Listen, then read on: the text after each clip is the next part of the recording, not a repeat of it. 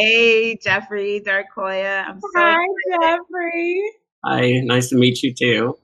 I'm so excited to talk to you today. I just know this is going to be lit in my soul and in my spirit, and we haven't even started yet. So. Oh, So, so um, for those of you who are tuning in, we are with Jeffrey Reddick, who is the creator and writer of Final Destination, which was actually a multi-million dollar franchise. So we're here to talk to him today, and for all of you artists out there, um, for him to answer all of your questions and get his insight on um, what racism looks like in Hollywood. So thank you for being here with us today, Jeffrey. thank you for having me. Thank you for having me. Racism in Hollywood? Um, there is such a thing. Well, Well, let us know, Jeffrey.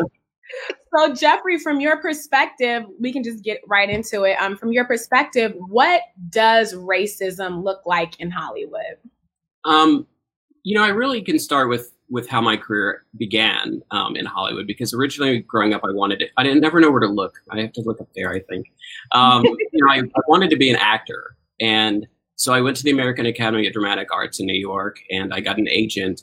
And this was in the early '90s, and just non-traditional casting wasn't a thing back then. So my agent literally told me, you know, you're two boy next door. Like if you know if you could rap or play basketball, I could get you work. But there's just I don't know where what to send you in for.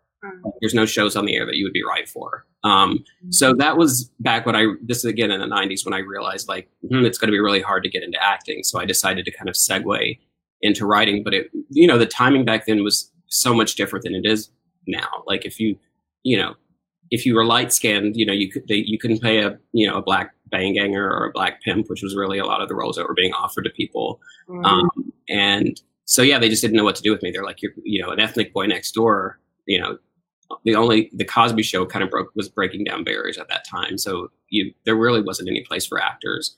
Um, I've noticed that kind of racism kind of filter over into the writing world because um, in all of my scripts that I've written, I've always you know written people of color into my scripts, and then when they're cast, it ends up being all white characters, and you know you you just see the rationale behind it is like oh it, you know from a business point of view they're just like well if we put a black person in the lead they'll think this is a black movie um, and it won't sell. You know that's the kind of what people were saying to your face business wise um, but even with final destination you know that movie took place in new york and i was very mindful in, in you know working at the studio in new york i was like this should the cast should reflect new york city which is a different races different you know ethnic backgrounds like it should be very diverse.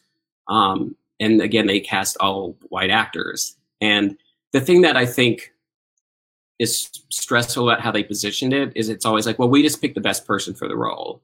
You know they would never address the the racism that i was hearing behind the scenes they would just say well we just picked the best per- person for the role. So people you know society kind of bought into that reasoning. It's like oh well they're just casting the best people. So then people start talking about now about making an effort to course correct you know the industry and looking at more people of color for like writers actors directors um, and things like that. Everybody's like well it should it should be the best person. And it's like it definitely should be the best person but what you don't understand is there's a lot of best people that are black people that are, that are women that just aren't considered they're not even considered they're just not put in the plate. Like when i cast a movie you know all the leads that i all the actresses i get submitted for the leads are white. Like i have to specifically have the casting director put out another you know call saying open to all ethnicities.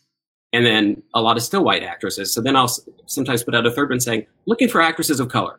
Like because uh, there's so much talent out there. And, and that's what you know this kind of wave of promoting diversity when it's it started with women and it's starting now with people of color it's it's not about going out and finding some bad writer and just sticking him or her on a project. It's actually realizing that there's a lot of talented people of color who just they've just kind of been locked out of the system. Like it, the default um, just through the system has the default is always straight white men. Like that's what the default is when it, thinking about a director or an actor or you know a, a writer it's always the default is you know white you know mm. that they kind of go to. So i think that you know these movements for diversity are very important but it's also very important to let people know you know it's, it's fun because you i mean you know i try to i try to unify people and you know I, I know all the tricks that people use to divide us and stuff but it's really it is important to let you know white people in the industry know this isn't about like giving somebody who doesn't deserve a shot a shot over you if you if you're equally as talented. What people are doing now is they're actually saying oh there are people of color there are women out there that are really talented that we've never even looked at before. So let's look at that let's take a look at that pool and see who we can find and then see if there's somebody who's really good that we've just not that we've overlooked you know? Um, so it's nice to see changes happening. Um, there's always going to be pushback, you know, like, you know, I've been in writers' rooms where I'm the only person of color, and I hear my white writer friends going, Well, I can't get a job because I'm a white writer. I'm like, Well, all the other white writers were working in my room. You know, it's like, right. it's, it's, not like we're taking it's when you're giving opportunity to somebody, you're taking it from somebody else. And that's not what giving opportunity is. It's about, you know, here's the pool that we usually look at whenever we want to hire somebody to write or direct. And there's this whole other pool out here that has great people in it that we just never even looked over there into that. We've always just looked into this pool. So now we're going to take a look over here and pick the best from that pool too. So um, it's really nice to see the industry kind of evolving and changing. Um, it's just, you know, again, we, as a society, we have so many trigger issues around race that it's when you talk about it, people just, you know, hackles automatically go up on you know sometimes right right wow i'm so happy to hear you say that. Like i mean just, just to hear somebody actually say that um that's just so powerful because i know sometimes even when i've like auditioned it's just like why am i going up against so much adversity? And people are like no um you're really like it's it there's there's really no racism happening but just to hear you just lay it out this is what happens this is what happens in the room that's really refreshing to hear. So yeah. thank you so much for sharing that. Um, the the next question that we um, have for you is just with everything going on in our current climate in america how do you personally feel about what's going on? Um i feel it's about time.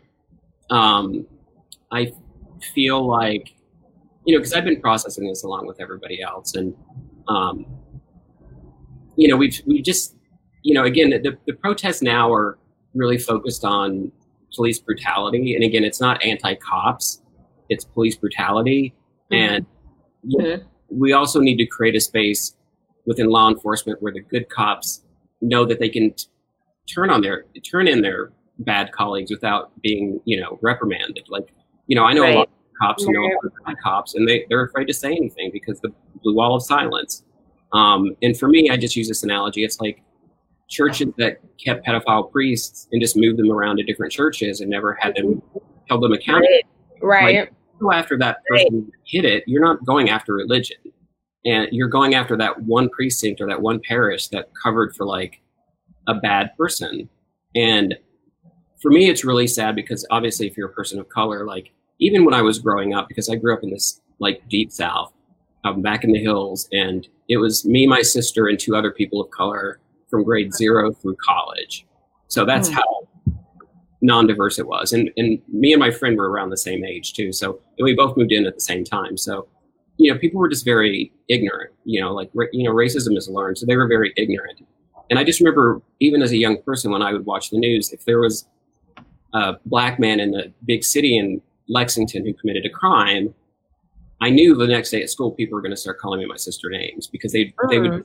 they would just see that and be like, "Oh, did you hear about that? You know, N word that you know shot that you know robbed that store?" And it so that kind of generational and societal thing has been with me all my life. Like, you know, I've been pulled over, I've been followed around stores, mm. you know, it, you know, I've been called the N word growing up more than I was actually called my proper name. Um, mm. And it's not been that long ago. People, people, you know, people seem to think it, it was such a long time ago. And um, so I've been very aware of it. You know, like there were kids, you know, I'm gay, so it doesn't matter. But when I was growing up, like girls at school that had a crush on me, their parents would not let them date me. Like, mm-hmm. or, my, or my sister, they would not let them date us. When I got on prom court, they were calling the school like, I don't want my daughter. Can't you find one of his kind for him to walk with? Like, literally, like, you you, you think we're back in the '60s, and this was like in the '80s. So, um, so I've been very aware of this pattern and this kind of living kind of in fear, like when you're walking home alone or when you're in a store or when the police pull you over. Like, you know, I'm aware of that fear because I've experienced situations that have formed that in me. And so I've seen all the shootings of un- unarmed black men, and this is all leading up to a point. Um, it's okay. Speak your truth, Jeffrey. But I've seen, you know, I've seen the shootings of so many unarmed black men, mm-hmm. And the default reaction to that is to always look and say what what they were doing wrong. It's like, well, they shouldn't have ran, they shouldn't have resisted arrest, and a lot of them weren't. But you know, my thing is, there's no police training that says if you run from a cop. Like I've had white friends high on meth run from cops, you know, and none of them ever got shot. You know, yeah. drunk wow. run from cops. None of them have ever got shot. Um, running from a cop does not equal getting shot. Like right. very specific wow. rules for that. But they were always able to spin this, and they've tried to, you know, they brought up George Floyd's past, but really he, the present is they only pulled him over because of that. They thought, you know, that there was a counterfeit bill maybe, so they were only approaching him with that. They didn't have his history in mind. But it took a video of somebody sitting on somebody's neck for like nine minutes and letting him die for people they had to people had to wait till it, it came to that point to see something that horrific to finally get it.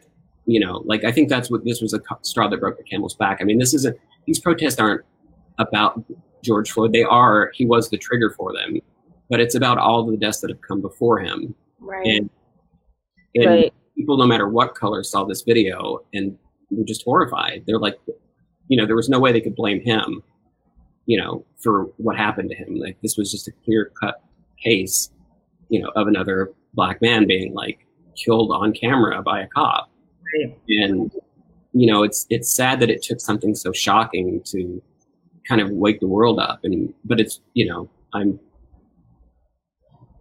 I'm glad to see see the, the protest happen. You know, obviously the handful of looters and rioters are the ones that you know certain people are trying to like focus the attention on. You know, and ignoring the hundreds and hundreds of thousands of peaceful people that are protesting around the world. But this has actually brought the world together right. um, in a right. way we've never seen before. Mm-hmm. Um, so I think it's a I think it's a really good thing, and I think it's a good wake up call to kind of pull the bandage off of you know the kind of simmering racism that we've had just below the surface for so long that people people just love to act like it doesn't you know exist anymore. That you know we're just if we bring it up, we're just playing victim because you know we're not happy with our lives and we want to blame somebody. You know, like I get so tired of hearing the same tripe from my, some of my relatives, you know, who are white and I love them to death and they love me, but they just say the stupidest things sometimes. You know, it's mm-hmm. like racism. That's you know that the civil rights movement was in the '60s. You know, that's you know it's over. Right. You know, it wasn't that long ago though. People act like I mean it's just been so long, but uh, like I was born in '69, so like the year before that, it officially ended. So I was born one year after the civil rights movement. And to put that in perspective, you know, I tell people like 9/11 was almost was over 20 years ago. Mm-hmm. You know, so the civil rights movement's maybe only twice as old as that. Right. Look how bad we still treat Muslims in this country because of 9/11, and that's only one incident that happened. And you compare that to the civil rights movement, which was like 400 years of slavery and fighting to get equal rights and fighting segregation finally you know you know there's so much more history in our country that's rooted in racism that's not just going to disappear you know 50 years after the civil rights movement. Right. Mm-hmm. Right. You know so people just need to kind of people don't like to, it's hard to put stuff in perspective for people that don't live it because you know they only know their experiences growing up. But you know things hadn't things were bad in the 80s you know? Right. They were bad in the 90s. Yeah, they've. I mean, they've always consistently been bad. So, I mean, I think that also too. Uh, me and my roommate and me and Tish have been talking about it as well. COVID put everybody in a place of isolation. I mean, you couldn't, you can't watch sports. You know, there is content on TV, but I think that it kind of made people it's made people like have to pay attention and see what's happening and that's a beautiful thing about social media is um, it's publicized so you, are gonna see it you know it's not like it just can be hidden before like pre social media you just it happened and then you heard about it like x amount of months later, maybe on the news, or maybe it just you didn't hear about it at all. So, yeah. yeah. yeah and then social media can you know obviously as, as much divisiveness as it can cause like it's it's been a blessing because you can see this stuff in real time. Like it's you know and that's another thing i tell my friends. It's like if you know if there if there were videos of like cops shooting unarmed white men they would be online. You know what i'm saying? It's like it's like they would be there. Like you know it's not this you know we're, the videos are reflecting a reality that's happening. And i think you know there just has to be reform. Like i think again, like I have friends that are cops. I have friends in the military. They risk their lives every day. They put themselves in situations that I could never tolerate every day. Um, but again, there there's a thing where it's like you stand by your brothers and sisters in arms, which you should do unless somebody is a bad apple. And Right. and there's not a way that the system isn't doesn't really hold the bad apples accountable or make it safe for other people other cops the good ones to like turn in their their bad colleagues um, because everything's about unions and protecting your image and things like that. So you know a lot of people have tried to turn this and like everybody hates cops and it's not that at all. It's just like we want the good cops to thrive and get some training you know if they need training in certain areas. But we want to make sure that the good cops can help get the bad cops out you know and not just excuse them. It's like family you know. It is. Like you know you know how some parents are like you know their kid could be like a murderer and they'll still be like my kid's not a murderer you know oh, it's like, yeah, my kid? I'm going to defend him. My mom was like if you're in the right i will defend you to the day i die but if you're in the wrong you have to take responsibility take your punishment. I'll still love you but Right. if you do something wrong you got to own up to it and pay for it. Like that's how i was raised and i think that that's what we're asking from from police officers but we also need to ask that from you know civilians as well. Like you know people are you know there are people that don't like cops just because they don't like authority figures and you know some people have to learn how to behave better towards the police Right. but it's a two-way street and we're only going to get there by demanding change like bigger change and like people communicating and talking to each other and not at each other Yeah, and I You know- it's like it's my opinion What? But that's why you're here. We want to know your opinion. yeah, but also, um, you know, the thing that bothers me, and I talk to Darkoya about this all the time. Um, the thing that bothers me about the industry is also the pay disparities, you know, the gaps in how people are compensated in the industry. And I've had conversations with, you know, people where they say, oh, it's just like what level you're on. But as a person who's behind the scenes, I see that a person who might ha- not have a name who's black and a person who might not have a name who's white, there's still a demand more money for that white person Yeah. Yeah. than they would for that black person. Have you had any experiences where you've seen that in this industry? I mean, I've just seen it across the board. You know, Mhm. it's so, sometimes there'll be entry level positions where everybody gets paid the same, but if if somebody's being brought into a company, you know, I, I see that the quote for the woman is lower than the quote for the man.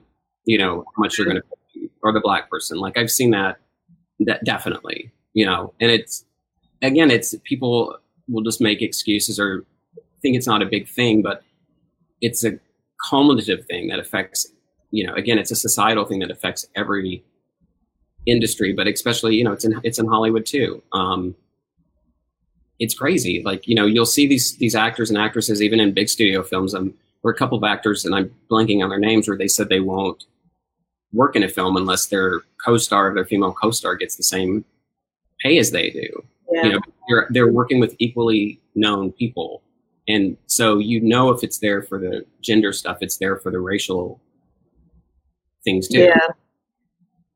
Yeah, but I've I've also seen, you know, people who are on the same level, you know, as far as like how popular they are or how many awards they are, and there's still such a huge gap Yeah. in their pay, you Yeah. know, and it's it's frustrating when you see that because you ask yourself like, will I ever be in a? I mean, I know for me as a woman of color, I ask myself, will I ever be in a position where I have to tell somebody what my worth is when I'm sitting here, and I see this all the time, especially amongst my peers, that I have to fight so much harder, as specifically as a woman of color and as a woman, so much harder for um, for compensation when I have more experience, I have you know more to offer, I have bang ass recommendations, and it's still not enough.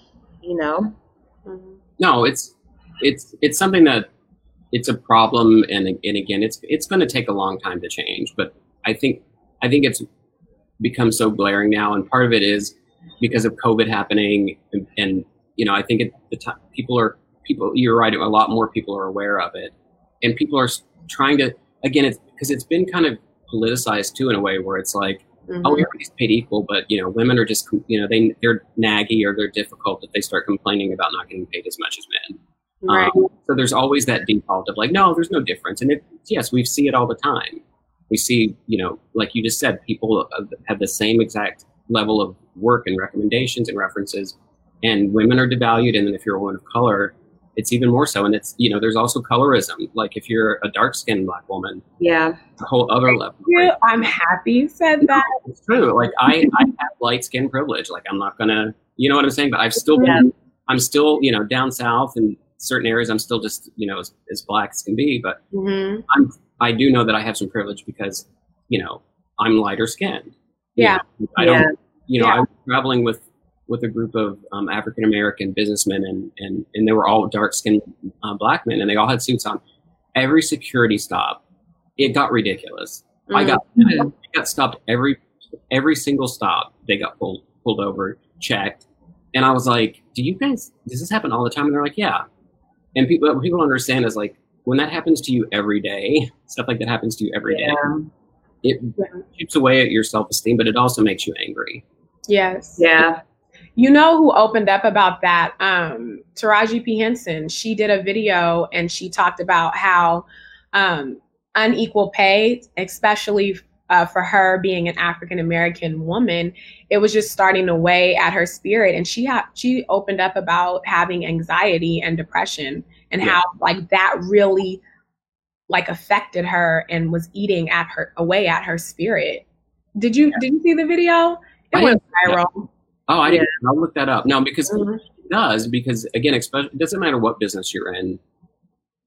You know, society, you know, has ideals that you're kind of raised in. You know, like again, you know, when you learn American history, it's it's you know the white people did it, created everything, and did everything. It's not until you get older and you start looking at the history and you're like, oh my god, African Americans like created so much stuff and did so Right. many things, and like you know, um, you know, Banyard Rustin, who was you know Martin Luther King's right hand man, who helped his "I Have a Dream" speech. He was a gay black man, but you know because he was gay, they kind of brushed that under the you know they kind of swept him aside from the history of the movement because they didn't want that that out there. And you know, so whether you're a person of color um, or anything, like when you're raised in a society that's kind of devalues you from a beginning, because again, growing up, the ideal beauty was always you know the the white, beautiful white blonde woman or the beautiful, you know, brunette guy. You know, so our ideals of beauty have always been kind of centered on white people, and and when they really started kind of showing more African Americans, they were always starting with the light skin, you know, the mi- mixed people like me who kind of had those features. Mm-hmm. So our ideals of beauty, our ideals of worth, our ideals of value, you pick that up growing up from a young age, and it's something you have to try to unlearn. But then you're also dealing in a business that's very superficial, you know, about looks and talent. Right. And you know, again, it took it took like Black Panther coming out, you know, you know, the, I was like, what's on that? the movie, the, from the people to the costumes to the music, and it did better than most Marvel movies around the world. So it kind of shattered that belief that you can't sell a movie internationally because of that. And people go, "Oh, it's a Marvel movie." I'm like, "Yeah, but it did better than most of them." Right. And, you know, Ant Man didn't do that good. Hmm? Ant Man Ant Man didn't do as good. No, no, I think I think Black Panther is probably the fourth, maybe the fourth of all the the Marvel movies. Somebody can correct me on that, but it it did like markedly like it's it was a phenomenon around the world, Mhm. and it was all Africa black, like black, black, black. so, um, it- you hear that some i guess they were offering some of the roles to lighter skinned actresses and i forget which ones but they they yeah. opened up and said they turned it down because they said this is not a role for me. I mean, even when I like, even for me, I've been told that because I am dark skinned, that I have to be a Viola Davis. Like I can't be commercial because I have to be like and just give it to them. Oh, yeah. so, so, and, yeah. and they were opening up and saying like, no, this role, this role in Black Panther, this is meant for like a Lupita or somebody like yeah. that. They're like, this is not for like a Tessa Thompson, you know? Yeah. I don't know if that was the actress specifically, but it was Josh. It was um. He, oh, it was Yara Shahidi. Oh, right, right, right, right. And you know, Yara Shahidi, she won't play. She is like an activist, yeah. activist. Like she's just amazing. But um, Jeffrey, how have you been able to like navigate that with like your mental health and dealing with racism in the industry and whatnot? Like keeping your spirits up staying motivated and just dealing with racism as a whole? Um, you know I, I, have to give the credit to that to my mom in a way um, because she always told me growing up like don't be angry. Don't listen to what these people are saying. They're not bad people. They're they're just ignorant. And she meant ignorant in the fact that they had never met a black person before. Mm. Their only idea of black people were what they saw in the news, which was only like free channels when I was growing up, and then HBO. So they had a very skewed reality, and they, you know they were also passed down the Confederate history. So they you know they had a very skewed his, idea of what black people were. And I will say that I kind of saw so many people as I went through the school and left who have written me over the years and they've thanked me because they're like, you don't know it, but because of you, I've like, you know, I would have never had a, you know, black friends after school because my parents were like, had taught me to be afraid of them. Or I've married a black person, I've married a brown person, or I've married an Indian. Like I would have things I, I just have opened my heart up to like loving people for people. Mm-hmm. And so all that to say, like I don't internalize that anger as much. Um, my sister, who's you know different than me, she's she's the one who you know, she gets angry. I, I do get angry. I do get angry, but I've always learned I probably just depressed it or suppressed it. So it's probably not a great thing. But I try to just let that roll off my back and, and realize it's not to take it as a personal affront against me and just to keep going.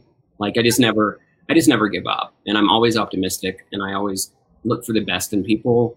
Um, and I try to surround myself with really good people. Um, but it's kept me from having you know, it's kept me from becoming like really angry and bitter. Like, and I could have gone that route pretty easily, but, mm. um, you know, again, I, you know, I, and I love my sister death, but she's in the military. She just like kick ass. She just, you know, somebody gives her side eye. She's like, what'd you say? You know, she's Um, and I've been always like, you know, she's MLK. I'm Mar- or I'm MLK. She's Martin Luther King. I was really want to say yeah. that. Tish, yeah, I'm Martin Luther King all the time. Mm-hmm. Yeah. So, um, mm-hmm. so, but you need that. You need that yin and that yang um, to make progress because you know you can be peaceful all you want, but sometimes people have to like shake things up, like really shake things up.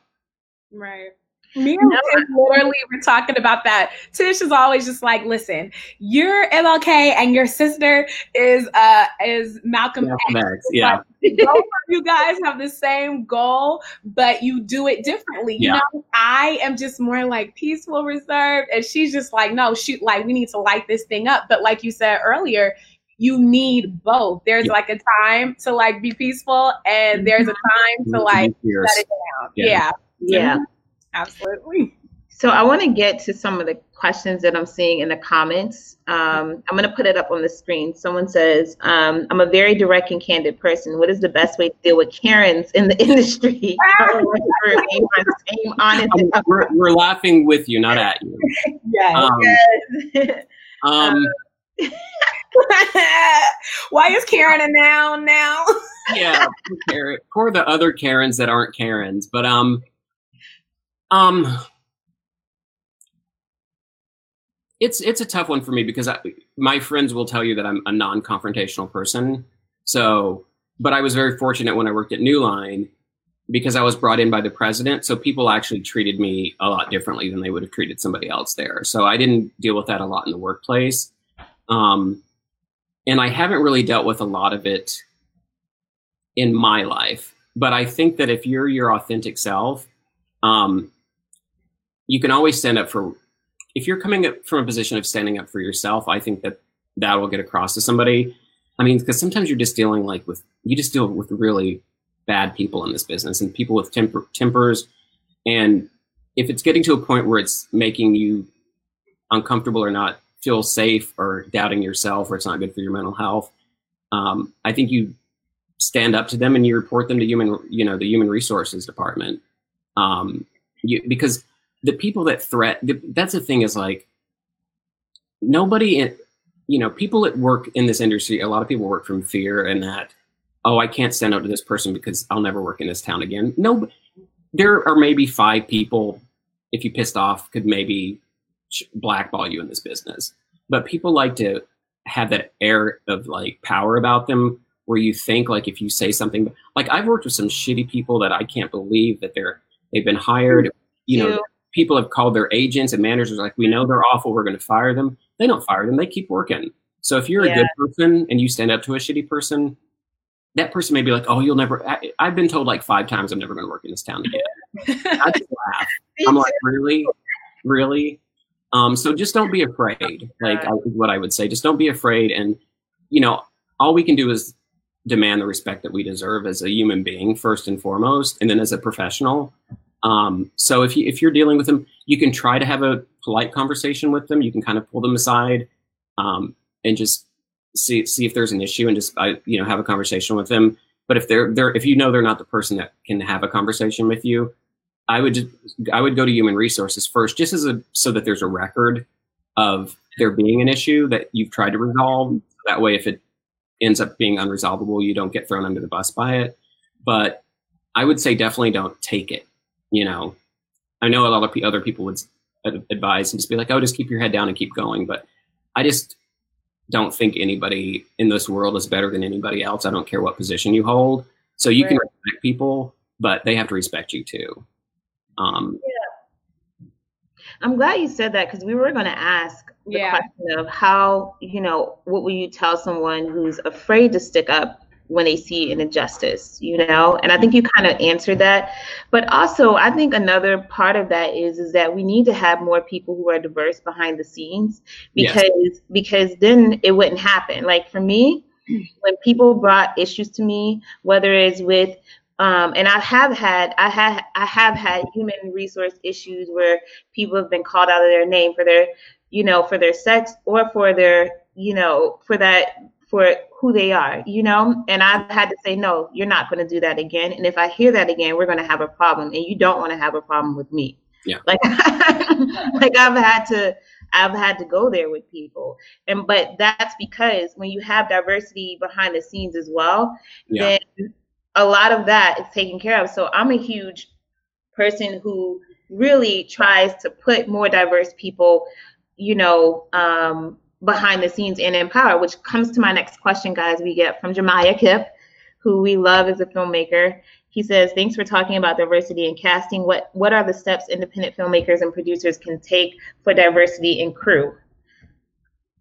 Um, I think probably for from my no, limited knowledge, because because crewing up is you know usually like a lot of the producers handle that and and yeah. but I you know I know I look for people for experience, but I'm also like if you see somebody you know, if you see somebody who's like, if you see a female or if you see someone of color or you see somebody with a disability who's really good in this thing, like, let me just see their resume. Like, I kind of put that out there. Yeah. Um, you know, that I'm looking, because if you don't ask for it, nobody's going to automatically give it to you. So I get, I do have an answer. I would just say, I would say when you're assembling your your crews like just ask you know just be like hey do you, because again it's there's a whole pool out there that is never the default pool for for crew um right. so you but if you ask for it you'll find it and um to your point about feeling comfortable on set like you know i know the first because i just i directed my first film and i'm not trying to plug it at all but i just the first day of set uh, you know the first thing i said after did plug it. Plug it right. I was just about to plug it. Plug it. out there. What? we said go ahead and plug it. Plug it Oh no. But um, you know, first of all, we cast a beautiful, talented Kourtney Bell, who's a beautiful dark skinned black actress, and she's amazing as the lead. But on the first day of filming, like after I thanked everybody for being there, I said I want us to have fun, but I said I will not tolerate sexism or racism or homophobia on this set.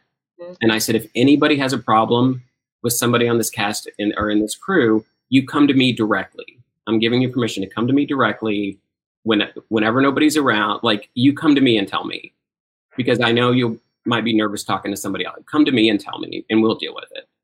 And we didn't really have. I found out after the shoot that there was like one person in the crew was like who was like hitting on the makeup girl all the time.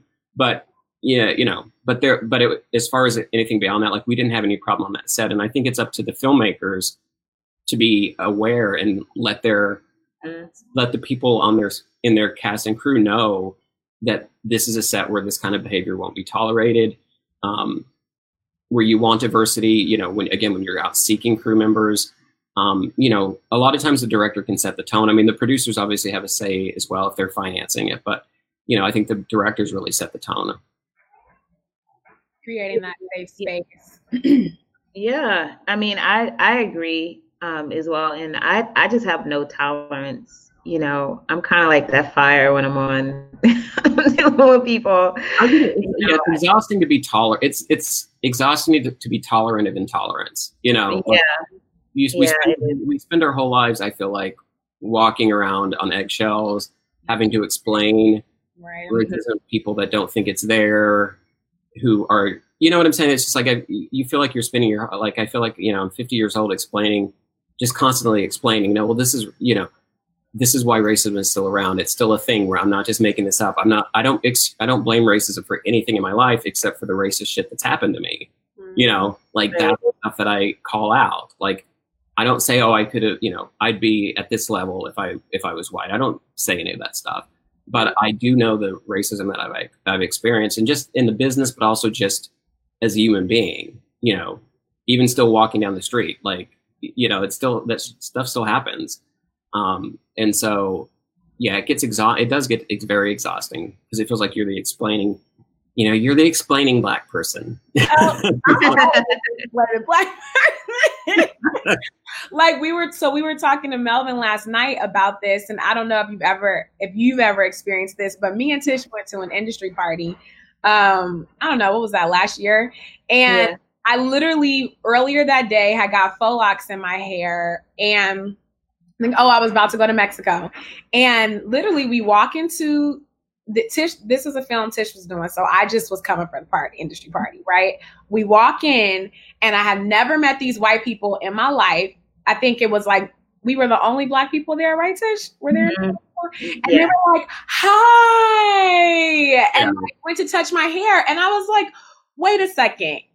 Even if, like, but wait, but I just have to say it because my thing about it is anybody, white or black, if I don't know you, why do you think that it's okay to get in my personal space and touch me? And then on top of that, something as intimate as like my hair. It's just, yeah. it's it's like ridiculous. Have you ever been in a situation like that where it's just like, I mean, well, have, but well, it's you know, it's it's bec- it's it's a weird thing because there's a part of it that stems there's a part of it that stems from it's it's different and exotic, so we have to pet it.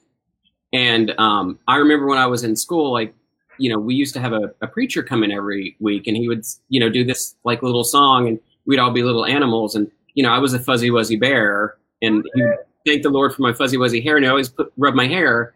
And so people like, because it's, because it's different, people just want to touch, it's, you know, they want to touch it, but you don't understand that you're, you are, you're violating somebody's personal space by just assuming that you can play with their hair. And then, and also it's, it seems harmless, but again, if you grow up with people like touching your hair all the time, right. it feels like your your yeah. face is being invaded your whole life. And so that one person that's like, oh, you're overreacting. It's like you don't know how many fucking people just come up to me and touch my hair, right? Without ever yeah. asking or just thinking it's okay. Like if I went up to a a, a woman, a white woman, and been like, "Oh, I love your hair," they'd be like eh, arresting me as a pervert, you know?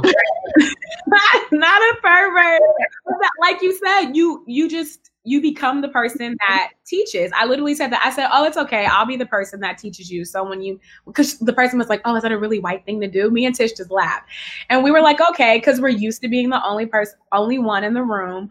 We're used to being like the person that's like, "Oh, okay, you're that type of black person where you're more tolerant of it because I'm more mal mannered, right?" So then I'm the one that teaches you, so you don't do it to somebody like our sisters. get these. so you know, it's just a natural but yeah. Yeah. I mean, and that that that does happen often. You like I'm like, all right, sure, whatever. But you know, another thing that um I follow you on Twitter. You know that, right? So I'm always like, like, like I love like what you what you have to say. So one thing that I wanted to ask is what are the things that you feel like you're contributing to like in homophobia and racism and prejudice here in this industry so that we can move forward? Right. What do you um, think is your contribution? I mean, I I hope my contribution, especially, is a lot more going forward, where I have where I have more control over the films I make, where I'm going to you know be producing a lot more, um, directing more, and now I'm able to do more. You know, like again, like yeah. I directed my first feature, and I was able to cast who I wanted to. You know, and that's a dream of mine. And you know, I have other dream projects where I want to have you know gay characters in them, and it, and again, for me, it's again, it's the Malcolm X versus Martin Luther King, like you, I think you can have purely black stories about the black experience, which I, I think are so important because the more we can learn about other people's experiences, it enriches us, but it lets us understand each other better. But I also think representation is important. Right. Like you know, I watched. I point this out. I watched the first Spider-Man Homecoming movie. If you watch that movie, that's the most diverse as far as different diversities. The most diverse movie in the world. I mean, he was in love with a black girl. He had a fell in love with another one. His best friend was Indian. There's like Latinos. There was a Sikh walking in the cafeteria. It was so diverse. I actually started getting a little uncomfortable because I wasn't used to seeing that much. Every single ethnicity was in that freaking movie, and they didn't make they didn't point it out. It just was uh, presented the world like it should be. Like this is the world. It's diverse. There are good people. There are bad people. Everybody's a person, and that was the first movie I was just sitting in the theater going, I'm feeling uncomfortable because of the diversity because I'm not used to seeing it. Yeah. Um, so I think you know, for for race, all I can do is try to have characters that are interesting, complex people on screen. Um, for homophobia, it's the same same thing. You know, I just I decided very early on that I wasn't going to live in the closet, even if I was going to be an actor. I wasn't going to live in the closet because, and again, I don't judge other people who make a different choice. Um, the only people I judge are politicians that are in the closet that like fight gay and lesbian causes, and yet they're going out and like hiring hookers and right. you know, having sex all the time. And right. I, I actually even don't appreciate that with actors who lie and stuff like that. But um, I, all I can do is just be my authentic self and try to create opportunities for other people of color, for for gay, lesbian, transgender, you know, just everybody. Like I, you know, I have grown up. You know, my mom taught me to love everybody we're all part of the human race. No one's better than anybody else. So I just try to come from a place of love and when I do things. So um, I hope to contribute more um, as I, you know, shift more into directing and producing. Because um, when you when you just write, again, you can write as many diverse characters as you want, but then the casting people and director ends up casting whoever they want. So Right. We were talking about that yesterday with Melvin. Um, he was saying that um, artists have to really put themselves in a position of ownership um, because that's where you can kind of you can be in a position where you can offer people jobs and you can have more diversity um, on set and in in your films. Would you offer like that same advice that we need to be put in a position of ownership and like how do you start that for like our artists on here who are like i'm an actor i'm a writer i want to do this and this and that but maybe they don't have the resources or the tools? Like what? My advice and i usually give this to everybody because the the great thing about the world we live in today is you know you can make a movie on an iphone like when i was growing up you you you know you had the big clunky, you had to take a big picture with the big cameras. But you, now they have iPhones that you can actually make movies on. So if you're a if you're a storyteller, you know there are ways to get your stories online. There are screenplay top competitions that you can you can enter. But also, it's really great to find a creative community around you. Um, a yeah. one, you know, there's you know you've got to find like supportive supportive people that like kind of lift your spirits and like want the best for you but find find a creative community around you, and even even if it's online, you know, because I know we're in we're in kind of COVID times right now. Everybody's zooming everybody, um, but you can find like creative like minds um, to network with. um, and to make stuff. Like a lot of directors I know, they started making stuff when they were young, like with with their little cameras and stuff like that. But you can shoot movies now, you know, with an iPhone, and it's really about getting your work seen by people and getting it out there. Um, because I think if you make quality, consistent, good work, people will will eventually see it. Right. But not putting yourself out there, like you know, my journey was definitely a journey of you know persistence, but also luck. Mm. But I realized the luck that I had wouldn't have come if I hadn't been persistent. Mm. Like I, I got my first job at New Line Cinema because I wrote a letter to Bob Shaye when I was 14 from Kentucky with a story for a Nightmare on Elm Street, and he sent it back, and I sent it back to him, and I'm like, "Look, buddy, I've seen, I spent three dollars on your movies. I think you can take five minutes to read my story." yes. I was 14. I didn't have a master plan about, oh, I'm going to network with this guy. You know, like that. I was just going on instinct. Like I had a story right. I wanted to tell, mm. and I wanted him to read it, and he read it, and that led to me getting an internship when I was 19 at the studio.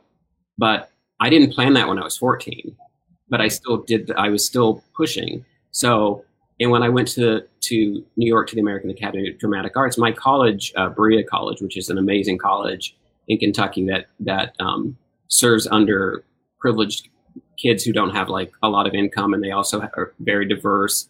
Um, amazing college, but they didn't have a program for arts. But I was able to work with my dean to like retro like fit one of the scholarship programs I had to make it into an art one to go to New York Mm. And when I went to New York, I just happened to meet a casting director's daughter in class. I didn't know she was a casting director's daughter.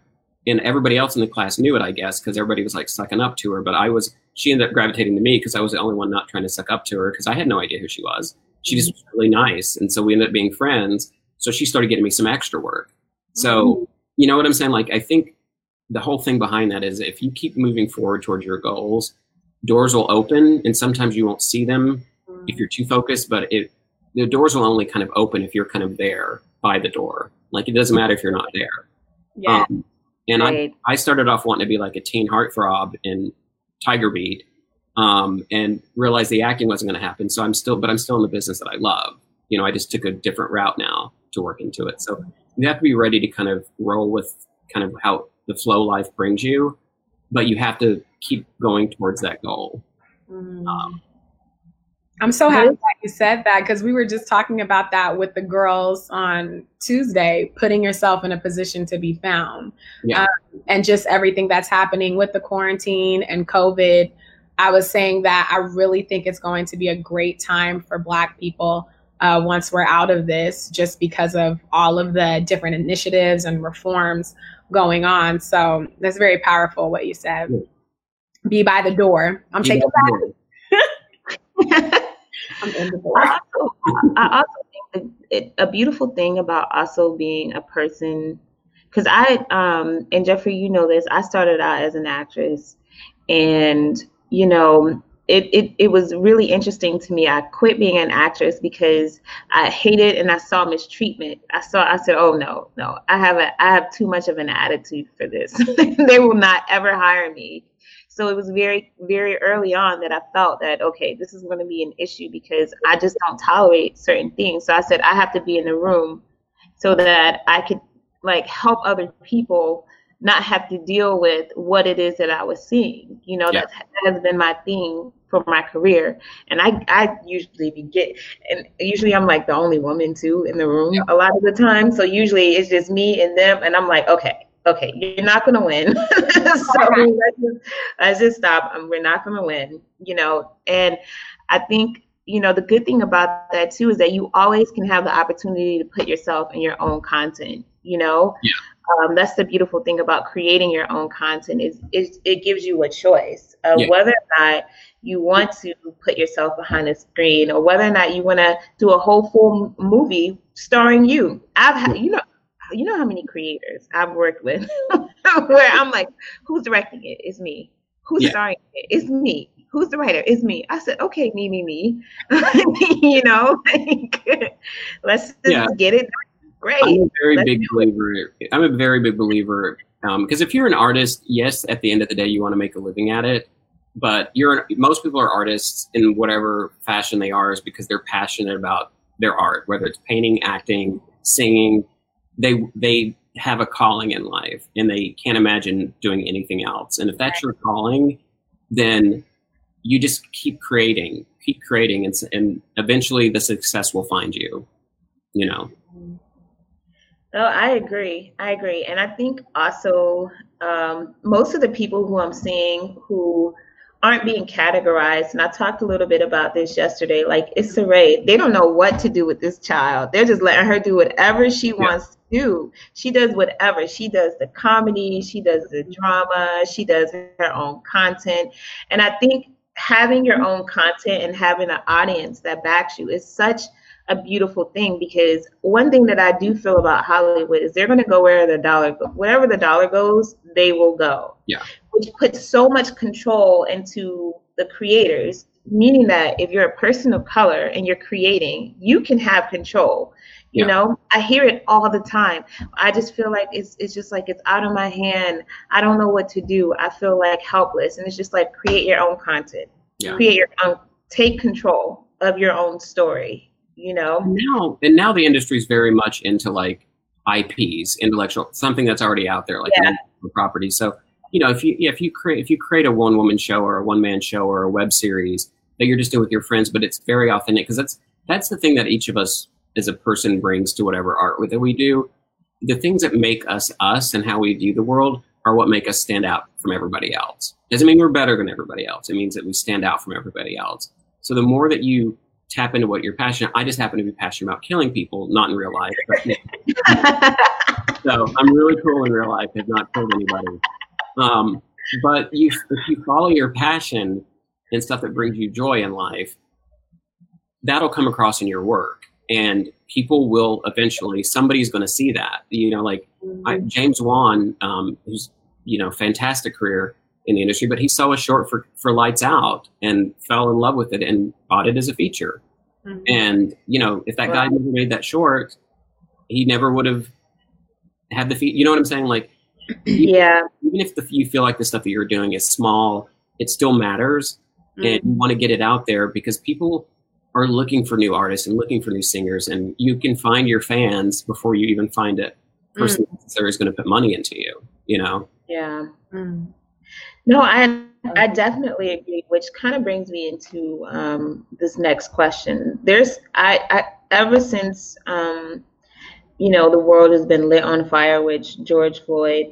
You know, I keep people keep asking me, well, what can I do? How can I help? You know, what is it that me as a white person or you know, even Asian people, they're like, well, what can we do to help?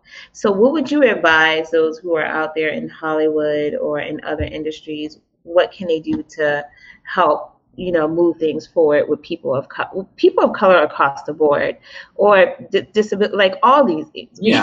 what is it all? I think, I think the first thing we can do is acknowledge the issue, um, mm-hmm. and then list listening is important because mm. again, it's nothing. Nothing shuts down conversation more than, you know, when I start to talk to one of my my relatives. So again, my white side of the family, they would they literally would take a bullet for me, but they still say the most racist things without realizing it's racist. So I, I start having a conversation with them. And they're like, well, you know, you're not like those black people, but you know, they're lazy and they do this and they do. I'm like, God, you know, you're just talking the KKK talk. Like, um, so until there's no, until there's an awareness that there's a problem, it's not like a knee jerk thing all of a sudden. It's like, okay, now I know, okay, there's a problem. How do I fix it? It's just like, because we all have to look into ourselves, first of all, to see if we're doing stuff that's contributing to this problem. Um, but I think if we want to, it's, it's just starting off being a good person yourself and examining your own prejudices, your own misconceptions. I mean, I have, I have, you know, I have internal, I have some internalized homophobia I have to deal with.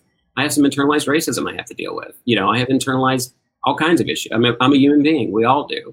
Um, but I think once we kind of acknowledge that within ourselves, then it, it just starts from you being a you as a good person wanting to help your fellow man and woman, your fellow human being, and realizing, okay, you know what, these people are have not really had a chance at, at the spotlight yet. You know what I'm saying? Like, so let me, if I'm in the spotlight, let me bring them into the spotlight or let me help shine the spotlight on them.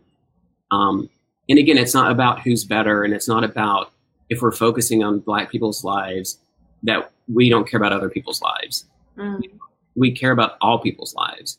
right. But again, in this moment in time, unfortunately, we've seen just black people being unarmed black people being killed at an alarming rate, and also not involved because I know Candace Owen, who whatever, um, you know, she keeps putting up these stats about you know black criminals and how they get killed, and how many white criminals. But she, what she doesn't break it down into is like a lot of the black on black crime is like gang crime mm, you know, and they use statistics from Right. like there's this study done, I think, 2006 or eight back, and that included like gang killings and things like that.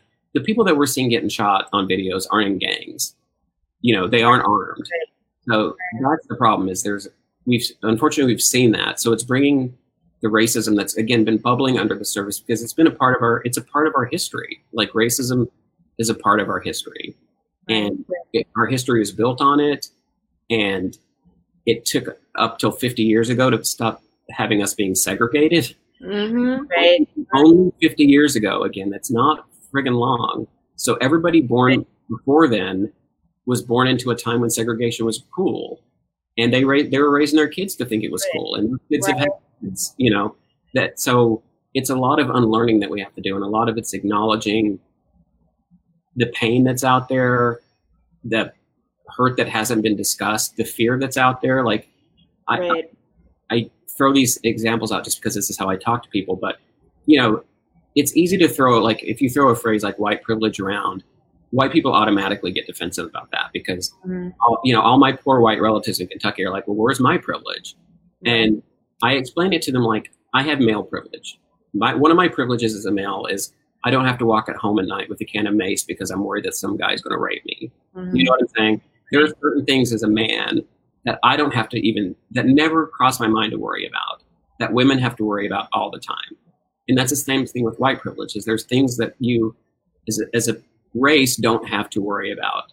mhm, like, You know, you don't have to worry about, like, if, if you get pulled over for a traffic ticket, you might get shot. You know, if you, if you mouth off at the cop, he might shoot you. Or you don't have Right. to worry, like, as a white guy, if you're walking down the street, you don't pass women who like clutch their purses, you know, because they're afraid, Right. you know, they make you feel like a criminal and you don't get followed around stores. And those are like micro things.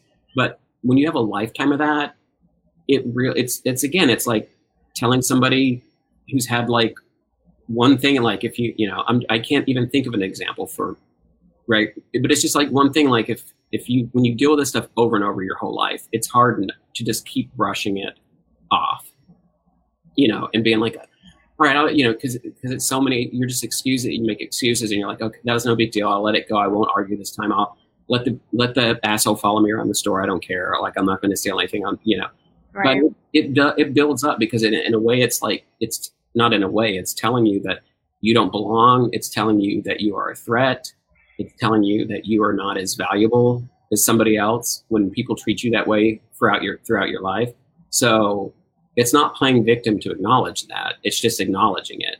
Mm, You know, again, I think how our, our you know, my, my white family and our allies can help is just start off being a good person and looking in your own circles to see what you can do to to be more inclusive and to listen to your friends of color. Because I, some of my relatives, I'm like, you know, they're like racism is around. I'm like, do you have any black friends? I'm yeah. I said, go talk to them and see if they've ever experienced racism. Just, just. I said, have you ever talked to them about it? No. It's like, well, then you can't say racism around because you haven't talked to somebody who's experienced it. So I mm-hmm. think listening and talking and making your your circle, your world a better place We'll spread out and kind of keep that gr- growing. That sounds very Oprah, I know, but I love it. That was so powerful, Jeffrey. that I mean, we even have a comment. This is a great way to explain what white privilege is to people. Um, Yeah. from Ivana. So, I mean, I'm I'm taking that in because I've had so many of my white friends literally text me saying like, "Hey, I don't know if I ever did anything to offend you, but like." Did I like I was telling Tish last night? I had I had a friend from undergrad who was like, I don't know if I ever came off as this or that. So, but I mean, for me, I'm happy that people are recognizing their white Yeah. privilege. You know, like I feel like I still know there's so many white people who are recognizing their white white privilege, and then there are still so many white people who are just going on like it doesn't matter. I know a lot of very affluent white people who are in the middle of Connecticut 10 mi in their huge whatever house even though they have a house in brooklyn and or somewhere or la and they're they don't have to hear the firecrackers which i don't know if you guys have if that i think that's yeah people are doing, people are shooting them at night yeah. Yeah they don't have to hear the firecrackers they don't hear the helicopters they don't have to see the protest when they go to the grocery store because they're they're secluded and they don't they don't they can that is part of the white privilege is that they can choose to like be in it or be out of it yeah. And those are the ones that are like the issues, not yeah. not our allies. I'm happy people are people yeah, are acknowledging it. So and yeah, yeah, and those people in well, I won't even. I was gonna say those people in Connecticut are watching Fox News, so you know they think Seattle is a war zone, and the Black Black Lives Matter is coming to get all their white white daughters. So, um, oh, right, right, right, right. But also, I just wanted to point out um, a couple things too. In, in Mississippi, you know, their interracial dating only became legal in the early 2000s. Also, mm-hmm. they had two proms in Mississippi. Oh yeah, um, one was white, one was black, and they just they actually put it together like somewhere between 2000 and 2010. I remember that happening. Mm-hmm. And also, when people talk about murder, there is a thing called prop you know, murder in the black community, there is a thing called proximity murder, which means if you have a bunch of people of the same race in the same vicinity, there is going to be, you know, um, a higher rate of of murder in that area. That happened with Italians when they came to this country. It happened with the Irish when they came to this country.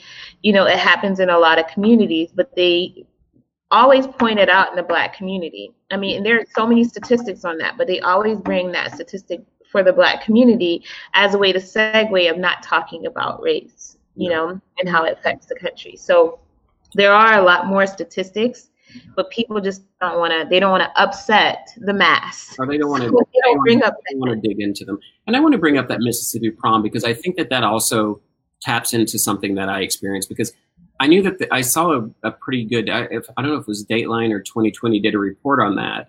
And when you went down to Mississippi, people people were actually okay with that, mm-hmm. and that I'm trying to figure out how to, how, how to say this, and so hopefully it'll come together. But you know that that's part of growing up. Like when I when I was in school, and we had a variety show. You know, one of the girls in my class at Aretha Franklin, she came out in blackface. Now, I this was back in '87. These again, they, these people had never seen a black person except me and my sister, so they they knew nothing about the history of blackface, knew mm-hmm. nothing about it. I never thought anything of it. You know what I'm saying? Because that was a that was the community that I grew up in, and it wasn't until you know learning more after school because again they didn't teach really blackface in in high school. Um, it wasn't until I left that area, you know, and learned about it. But that was something that was done in '87, and like that video ever came out of that girl. I mean, she's still she's a great person, and again, that was just. And even when I saw it, it was just like, oh, this is she's it's funny because I didn't know the history. Um, so a lot of times in society, we'll meet people like we were down in Baton Rouge shooting, and you know they were talking about the Confederate monument issue, and you know we had an older uh, black woman driving a cab, and you know she she you know she was telling our white producer like, you know I don't I don't really have a problem with it. It's been here forever, so you know it doesn't bother me because she's mm-hmm. learned to accept it. But what I tell people about the Confederate stuff is those monuments weren't built after the Civil War to honor these war heroes. Those monuments were built after the Jim Crow laws started passing, which was 50 years later to mm. segregate people. So they started building these monuments to let black people know you're not safe or wanted in this this area. So mm. history of these monuments. They they're they're not they weren't created to celebrate people. They were created after Jim Crow passed the segregation laws to let blacks know this this town you're not wanted in were for the Confederate, you know, Confederacy. Um, so, but even as Black people, like you know, I talked about how we have to educate people. There's also there was a long time where we just kind of had to say, oh well, this is the way things are. Right. You know, like this is the way life is, so we're going to have to accept it. You know, when I heard this stuff in New York, I I got upset for a little bit, but I'm like, well, I guess that's how Hollywood is. So I'm going to start writing. Mm. Um, you know, it's just you know, so there's a there's a part of even our community where we've been inoculated to the racism because we just assume it's Right. like I honestly never thought we'd have a black president before I died. Mm. Like I Yeah. never ever crossed my mind. Like it blew my mind when Obama got elected. And I'm very like optimistic about the world and how it's going to go. I just didn't think that would ever happen because I'd been inoculated to see, you know, see the world through as a person of color who sees the racism around them, sees it as a part of life and something I'm going to have to deal with, doing what I can to change. But then, you know, part of that's almost like accepting defeat in a way when you're like, well, that's just how the world is, and we're just going to have to deal with it because you're devaluing yourself in a way. Because It's another form of oppression. Mhm, Like it's it is. keep you oppressed through laws, keep you oppressed through your mind, keep you oppressed with your spirit. Yeah. It's all oppression. Yeah. Yeah.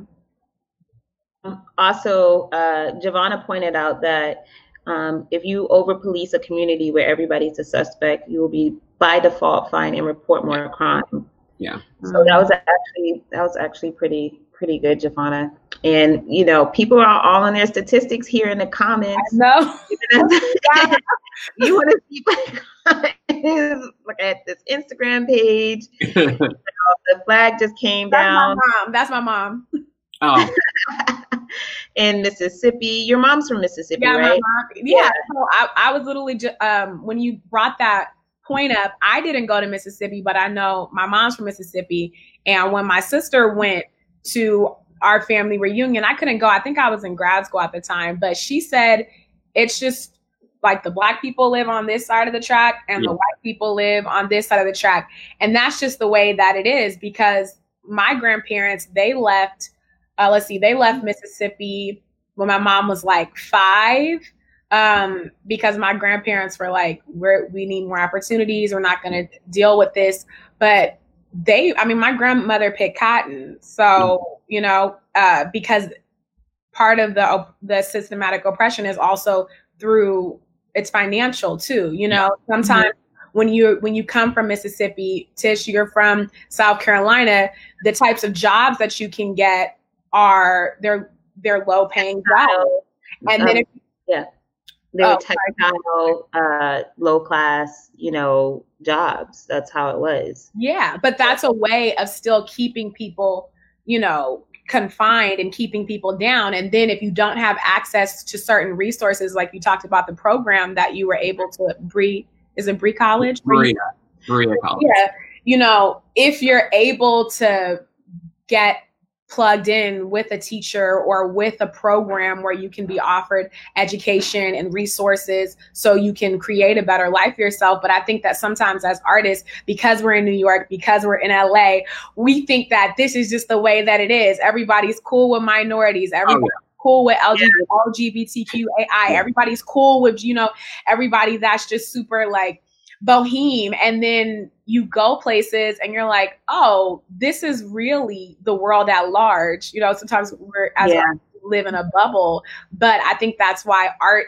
is so powerful because media that controls the tone. Media controls the tone. So that is a way that i think that's why so many minorities so many marginalized groups are migrate towards doing something artistic is because that's the way that you can change the narrative. You can change the narrative and it's something that's personal and it's create in it in it with art the potential is limitless with art. You can dream big with art. And you know also i wanted to touch on education because you brought that up too and it's like aside from job opportunities it's like good public schools and predominantly peop, you know areas with people of color and poor people you know they're so focused on like shipping v- vouchers to like get kids to better schools when they should fucking fix the private school. I mean, the public schools mm-hmm. Right. all across the nation. Most of the cu- kids in this country go to public school, and yet we have a horrible school system that doesn't pay teachers well. That doesn't, you know, you know, poor kids are like, you know, struggle to get to, and it doesn't prepare them to go to college. So you're keeping also this whole cycle of people who aren't, you know, they're going to get through high school, but they're not gonna have enough skills to to go beyond that, even if they don't go to college to find jobs. So it's a whole cycle that we've kind of set up with society. And, you know, certainly black people have been at the, the bottom of that totem pole, you know, until the movement passed. And still it was like, all right, well, we'll take down the whites only signs, but we still don't want you here. Mm-hmm. Uh, yeah. You know, mm-hmm. it's it's, it's a societal thing that we really, you know, it's and I think it takes each of us, you know, to do our part to make the world a better place. Mm-hmm. No, I, I agree. And also, these schools, you know, they have so many students in a class for for one teacher. You know, teachers really can't put their attention on students and their special needs because yeah. each each student learns differently. And I know a lot of people who teach, they already know that you know you have different styles that people learn auditory styles and visual styles and mm-hmm. reading styles and how can you really teach when you have 30 people that you have to teach you know that it's just every hour yeah for yeah, un- it's unreal it's just an unrealistic expectation for our teachers in this com- um, in this country mm-hmm. and uh, one thing that i always think about and especially when people talk to me about racism is my mom was born my grandmother was born in in, in um, in South Carolina. She's from South Carolina. She grew up in a shed on on a sharecropper's farm her and her five sisters, they all migrated up north because everybody migrated up north mm-hmm. during that time. But my mom was born in 1960, and I tell people, I'm like, my mom can tell me a time when she was drinking from one fountain. My mom can remember that. You know, yeah. I'm one generation away. It's not yeah. five generations away. It's not seven generations. Mm-hmm. I can sit down with my mother and I can have a conversation about how it was to be in segregation, and that's how real racism is still in our country. That's how real it is for a lot of us. You know, yeah. your mom from Mississippi, you're from Kentucky, yeah. um, South Carolina. And if we can sit down with our parents and still have a conversation about segregation and how they had to deal with it, that is just a reality. That's not a that's not something we're just it's making. not ancient history. Right? No. It's not ancient history, you know. Um, but I'm I'm I'm super excited that we um, we got to talk about a lot of these things tonight because these are all the questions that we get. yeah. yeah. Like, yeah. well, how are we supposed to do this? And how are we going to do that? And how are we going to do it on equal pay? I mean, and quite frankly, make the world, go out there and make the world that you want to see. Yeah. You know, you want to figure out, you want to figure out how to help Black people. You create content that we can be in. You create the work environment that we can thrive in you know i mean we're going to create it ourselves anyway but if you want us to thrive, create environments where we can thrive as well. Yeah. You know, um, and and and change this world yourself. You know, it's yeah. not up to us to change the world. We're only in this country. What are we like? 40 million?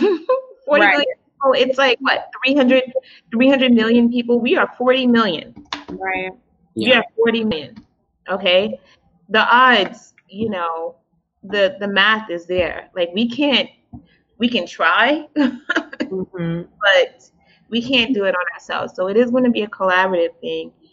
And I, I do um, I do appreciate a lot of the companies that are coming out and that are saying, you know what, we are going to do something different. I do think it's going to be a beautiful time for us, Jeffrey, oh industry mm-hmm. uh, after the coronavirus. Get yeah. ready, Jeffrey. Get ready. yeah, I'm, I'm, too old to be in Teen Beat, but maybe I'll be in AARP, AARP centerfold or something like that. Ah! I'm delete that. I'm way too young to be in AARP. Um, um, Jeffrey, I did want to ask you uh, one more question because we talked about it on Tuesday with the girls. And so I'm a big history buff and I look at like just historically, whether it's the entertainment industry or not, like patterns. And mm-hmm. I remember people, and I was telling Tish, I was like, there's going to be a recession in 2020. Everything, it's going to be a hot, natural mess. We have to get ready because I had this like wealth advisor, and he told me, Darquoia, you don't have to worry about a recession. See, in a recession, everybody they get super freaked out because there's a lot of stuff happening and people lose their jobs. But he was like, money never leaves, it just changes hands. And so me and Tish, we've like talked about during the Great Depression, that was like the golden age of Hollywood. And I really think that with COVID and with the recession that we're kind of going into again or that we're in right now with so many people losing their jobs. Um, the thing that remains constant which is the pattern is content. Because even in a recession people still watch content. And yeah. so how like what advice can you give to all of the artists that are watching out here right now um, so that they can put themselves like well first off do you think that it's going to be like another like the second um golden age i guess of hollywood but diversified um yeah. do you think that that is actually going to happen because when I think about the future, I get really excited because I feel like we the system is falling and now it's going to be built back up again. And I think that as black people, we're going to be able to rise and and capitalize on that finally in a new space. Do you think that? And if so, like what advice can you give to people to get ready for that? If you, well, you know, I think a lot of stuff is going to be moving towards digital, you know, platforms. Yeah. I think studios are putting out films online. Um, which is great. I think people are consuming stuff online. Um, you know, the kind of the golden age of Hollywood was a weird time because the studios kind of ran everything, and they kind of, you know, they would contract their actors and you know tell them how they could go out and who they could date and who they could do all that. Like, wow. um, but I think we're gonna. I think content is key because people always want to be in, entertained or informed, um, and people entertaining. It like sometimes when you want to just not deal with the world, you, you want to watch something, right. you want to watch TV. Yeah. So I would just tell people again, this is, goes back to creating your your own content. It's like I think take the time to find out what you're passionate about. Um, don't try to chase trends. Mm. Um, I will say one thing that I'm struggling with really hard um, is I do feel like I want to say something, you know, about the, the state of the world and with about racism. I don't know quite how to do it because I'm battling with the part of myself that is Martin Luther King. That's always been like, you know what I'm saying? Like talk to people and and you know engage and change hearts. Um, and I've never tapped into my anger, you know. So there's a part of me that wants to tap into that, but I'm kind of nervous about what that would look like. so, um, but you know, I think create stuff that you're passionate about and create stories that are human stories. Um, and people that's what people always want. They want something they connect with. Um, yeah, and and also I'm so thinking I'm I'm just gonna put this out there to y'all. I do think that there is a place for all films, but I'm so sick and tired of seeing slave films. We have so many stories, so many stories to tell. And I mean I love a good story about how we overcome and being the bigger person and that narrative is a really great Hollywood narrative but there's just so many beautiful stories to be told out there. And the reason why i'm such a you know lover of your work jeffrey is because you're such a good storyteller and your stories are just so diverse and, and different you know? And you know before i met you i had never met a person who had such a different perspective, a person of color that in this industry who had a different perspective that wasn't of the black struggle in the hood or slave story or the down south. Let me, we shall overcome, you know, and it yeah. was as a person who is such a big thinker, I'm just like, there's so much more to the world than this, you know? Um, and I just feel like we need more storytellers out there who are going to tell stories that are different, you know, that are different. Yeah, I think we can all tap into our lives to tell stories, you know, in the present. I think, you know, you can, yes, knowing about history is good, but it's, you know, it's, it is true. We've had a, we've had a whole lot of slave movies. Like, yeah, a no lot. A lot. You have to mentally prepare yourself for that. Like, you know, I have to be like, oh, okay, I have to watch this so I can, you know, keep my black card or whatever because you know yeah.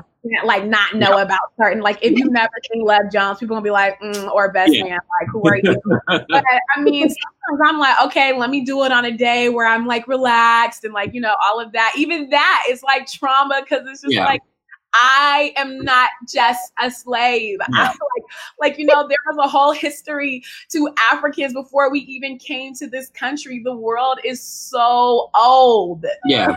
like, you know yeah. what I mean?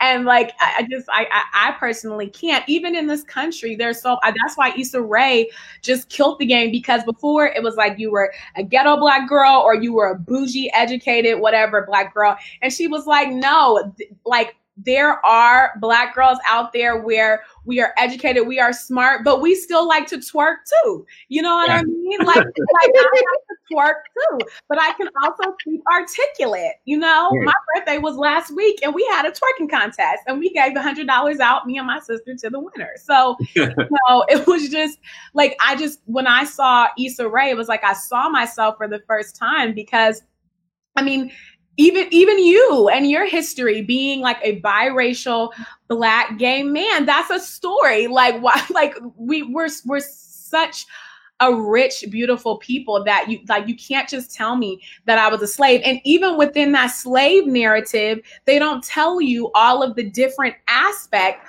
of slavery either. Right. Like my mom had to break that down to me. So even yeah. that's annoying is because you're even nitpicking the scenarios within slavery, you know? Miss me. I, we're awkward as fuck. It's like, yeah, thank you, Javon. you know, and Callie said twerking is a part of our culture. It comes from African dances. So, you know, I think that's why white people love it because they're just like, how do you do that? And I mean, clearly it's ancestral. I can do it because it's yeah. so, you know, hey. But yeah, no, I I agree. But um um oh, you want to know what I want to ask you? We we've asked everybody this this yeah. week about the protest. I'm gonna let you ask Darquoia because it's your okay. Thing. Well, wait, let me ask you, Jeffrey. Have you been um, out protesting in LA? I haven't been out um okay. because of, mostly because of the COVID stuff. But I, I yeah. I'm, I'm definitely yeah. being a keyboard warrior. Okay, but you know what? Let's just talk about that too because you know everybody i think that a lot of my me and my friends we talked about that how like activism has many faces. You have black people who are shaming other black people who aren't going out. We talked about this tish who mm-hmm. aren't going out and protesting. And you know you there's so many things that you can do. You can sign petitions. You can um you can donate to bailout funds. And i just i just it, it really hurts my spirit that even that other black people are shaming other black people because that's still a way to keep us divided. Yeah. Like we're not unified, we're still divided. But I went out protesting Jeffrey yeah. and um and I was, you know, scared about COVID, but I was like, you know, when my grandkids asked me, did I march? I'm not I'm not going out like that. I gotta be like, yep, I did, and I gotta have pictures. Oh, well now so, you feel like that with the grandkids. I may have to go to one Jeffrey, I was like, I had that thought, but I also feel like it's if you're convicted in your spirit. But some of these chants, when I went out protesting, like I was like, you know, the person is, is shouting out, and they were like, you know, uh, no justice, no peace. What? When do we want it? Right now. Shut it down. And like I think Callie brought up one that's like, you gonna lose your job. you.